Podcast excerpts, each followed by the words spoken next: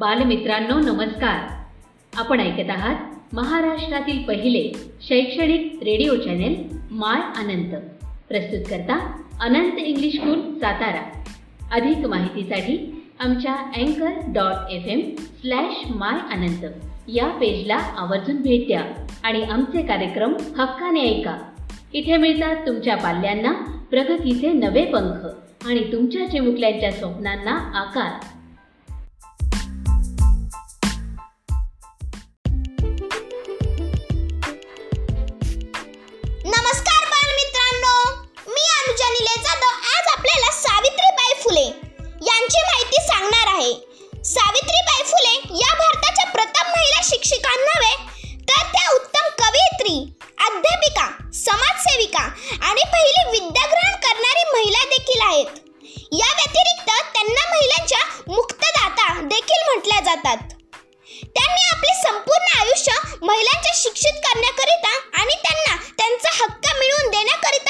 घातले. महिलांच्या शिक्षणाच्या प्रवाहात आणताना सावित्रीबाईंना अनेक संघर्षांना सामोरे जावे लागले. परंतु त्यांनी हार मानली नाही आणि धैर्य खचून न देता संपूर्ण आत्मविश्वासाने संघर्षाला सामोरे गेल्या. आणि यश मिळवलेच. सावित्रीबाईंनी अठराशे अठ्ठेचाळीस साली शिक्षणाचे माहेरघर असे ज्याला म्हणतो त्या पुण्यात पहिली मुलींची शाळा सुरू केली. पती महात्मा ज्योतिबा फुले यांच्या मदतीने त्यांना सतत पुढे जाण्याकरिता प्रेरणा मिळत होतीच. त्यांचा विवाह झाला त्यावेळेस त्यांना श- त्या शिक्षित नव्हत्या पण लग्नानंतर ज्योतिबांनी त्यांना लिहा वाचाव्यास शिकवले. तो काळ स्त्रियांच्या दृष्टिकोनातून फारसा चांगला काळ नव्हता. त्यांना शिक्षणाची देखील अनुमती नसल्याने सावित्रीबाईंच्या शिक्षणाकरिता ज्योतिबांच्या परिवाराने विरोध केला. जुन्या चालीरीतीचा पगडा आणि समाजा समाजाच्या भीतीने ज्योतिबांच्या घरच्यांनी दोघांना घराबाहेर काढले. परंतु ज्योतिबांनी सावित्रीबाईचे शिक्षण सुरूच ठेवले व त्यांचा प्रवेश एका प्रशिक्षण शाळेत करविला. समाजाच्या इतक्या विरोधानंतर त्यांनी देखील सावित्रीबाईंना आपले शिक्षण पूर्ण केले. सावित्रीबाईंनी पती ज्योतिबांच्या सहाय्याने अठराशे अठ्ठेचाळीस साली मुलींची पहिली शाळा उघडली. ही शाळा म्हणजे भारतातील मुलींकरता सुरू होणारे पहिले महाविद्यालय ठरले. पुढे मुलींची संख्या वाढत गेली. पती ज्योतिबा फुले यांच्या मदतीने कोणाचेही आर्थिक सहाय्य न घेता एक जानेवारी अठराशे अठ्ठेचाळीसपासून पंधरा मार्च अठराशे बावन्न पर्यंत मुलीची शिक्षणाकरिता त्यांना अठरा शाळा सुरू झाल्या. अठराशे सत्त्याण्णव ला पुण्यात महाभयंकर अशी प्लेगची साथ सुरू झाली. सावित्रीबाईंनी स्वतःच्या प्राणाची पर्वा न करता त्यांनी लोकांची सेवा केली. अशातच त्यांना देखील त्या आजाराने ग्रासले आणि त्यातच दहा मार्च अठराशे सत्त्याण्णव रोजी त्यांनी या जगाचा निरोप घेतला. मित्रांनो या सावित्रीबाईंची संघर्षाची गोष्ट ऐकून मला एक सावित्रीबाईंवर एक गाणं म्हणायचंय. अंधारलेल्या होत्या राती. दिशाहीन जीवन होती. अंधारलेल्या होत्या राती दिशाहीन जीवन होती. उजाड राणी बाग फुलवली कष्ट तिने हे केले. उजाड राणी बाग फुलवली कष्ट तिने हे केले. कष्ट तिने हे केले कष्ट तिने हे केले.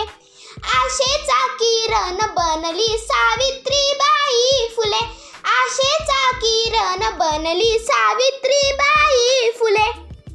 पाठी पुस्तकातील विद्या शिकवली त्या माऊलीने शिकवली.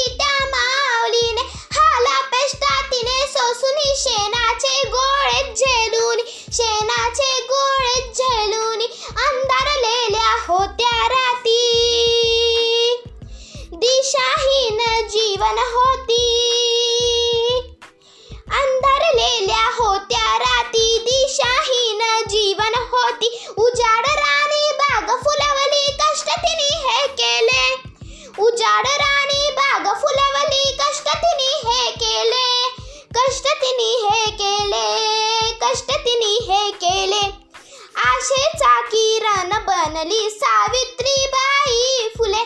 आशेचा किरण बनली सावित्रीबाई. फुले. ज्ञान ज्योती हातीने लाविला झुंज देऊनी जुन्या रुडीला. झुंज देऊनी जुन्या रुडीला.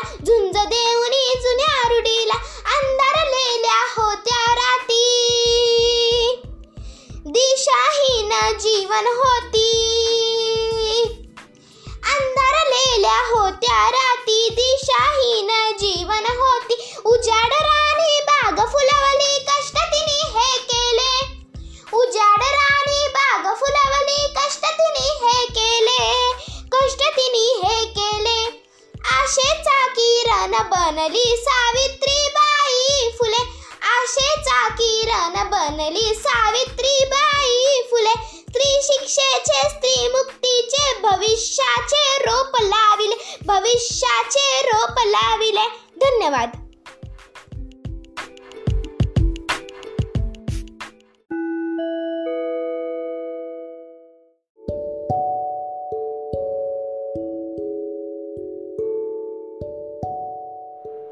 अवकाशात झेपवण्याचे स्वप्न हळूहळू साकार होत होते. भारतवासियांच्या नजरा नवीन नवीन शास्त्रज्ञ वैज्ञानिक काय करतात याकडे लागल्या होत्या. त्याचवेळी माननीय श्री अब्दुल कलाम यांच्यासारख्या शास्त्रज्ञाचे खंदे नेतृत्व भारताला लाभले आणि त्यांनी क्षेपणास्त्र निर्मितीत भारताला आघाडी मिळवून दिली. त्याचबरोबर अंतराळ संशोधन संस्था इस्रो या ठिकाणी विविध जबाबदारीच्या पदांवर सक्षमतेने त्यांनी काम केले. आपल्या देशाचा पहिला नागरिक होण्याचा मान अर्थातच पहिला राष्ट्रपती होण्याचा मानही त्यांनाच मिळाला. नमस्कार मित्रांनो माझे नाव प्राजक्ता अवधूत कुलकर्णी. मी तुम्हाला डॉक्टर अब्दुल कलाम यांच्याविषयी माहिती सांगणार आहे. डॉक्टर अब्दुल कलाम यांचे संपूर्ण नाव अजिल फकीर जलालुद्दीन अब्दुल कलाम असे आहे. अर्थातच एवढ्या मोठ्या नावाप्रमाणेच त्यांचे कर्तृत्वही तेवढेच मोठे आहे. त्यांचा जन्म एकोणीसशे एकतीस साली तामिळनाडूमधील रामेश्वरम येथे झाला. त्यांचे प्राथमिक व माध्यमिक शिक्षण रामनाथपुरम येथील मिशनच्या शाळेत झाले. त्यानंतर तिरुचिरापल्ली येथील सेंट जोसेफ कॉलेजमधून विज्ञानातील पदवी प्रावीण्यासह मिळवल्यानंतर मद्रास येथील इन्स्टिट्यूट ऑफ टेक्नॉलॉजी या संस्थेतून एरोनॉटिकल इंजिनिअरिंग या विषयाचा त्यांनी खास अभ्यास केला. म्हणजे विमान चालवण्यासाठी लागणारे सिद्धांत व ते चालवणे यासंबंधीचा अभ्यास. डॉक्टर अब्दुल कलाम यांनी अशक्य कोटीतील वाटणारी क्षेपणास्त्रे या देशामध्ये निर्माण करण्यात यश मिळवले. त्यांनी क्षेपणास्त्रे विकसित केली. एवढेच नव्हे तर संरक्षण दलाला सुरक्षितपणे वापरता येईल अशी त्यांची संरचना केली व मोठ्या प्रमाणावर निर्मिती करण्याचा आराखडा देखील त्यांनी तयार केला. संरक्षण विडवणारे संरक्षण तंत्रज्ञान विकासामध्ये त्यांनी स्वावलंबनावर भर दिला. त्यांच्या चाणाक्ष नेतृत्वामुळे बारा रॉकेट उडवणारे पिनाक तयार झाले. त्यांच्या बारा नळ्यांमधून एकाच वेळी बारा क्षेपणास्त्रे उडवली जातात.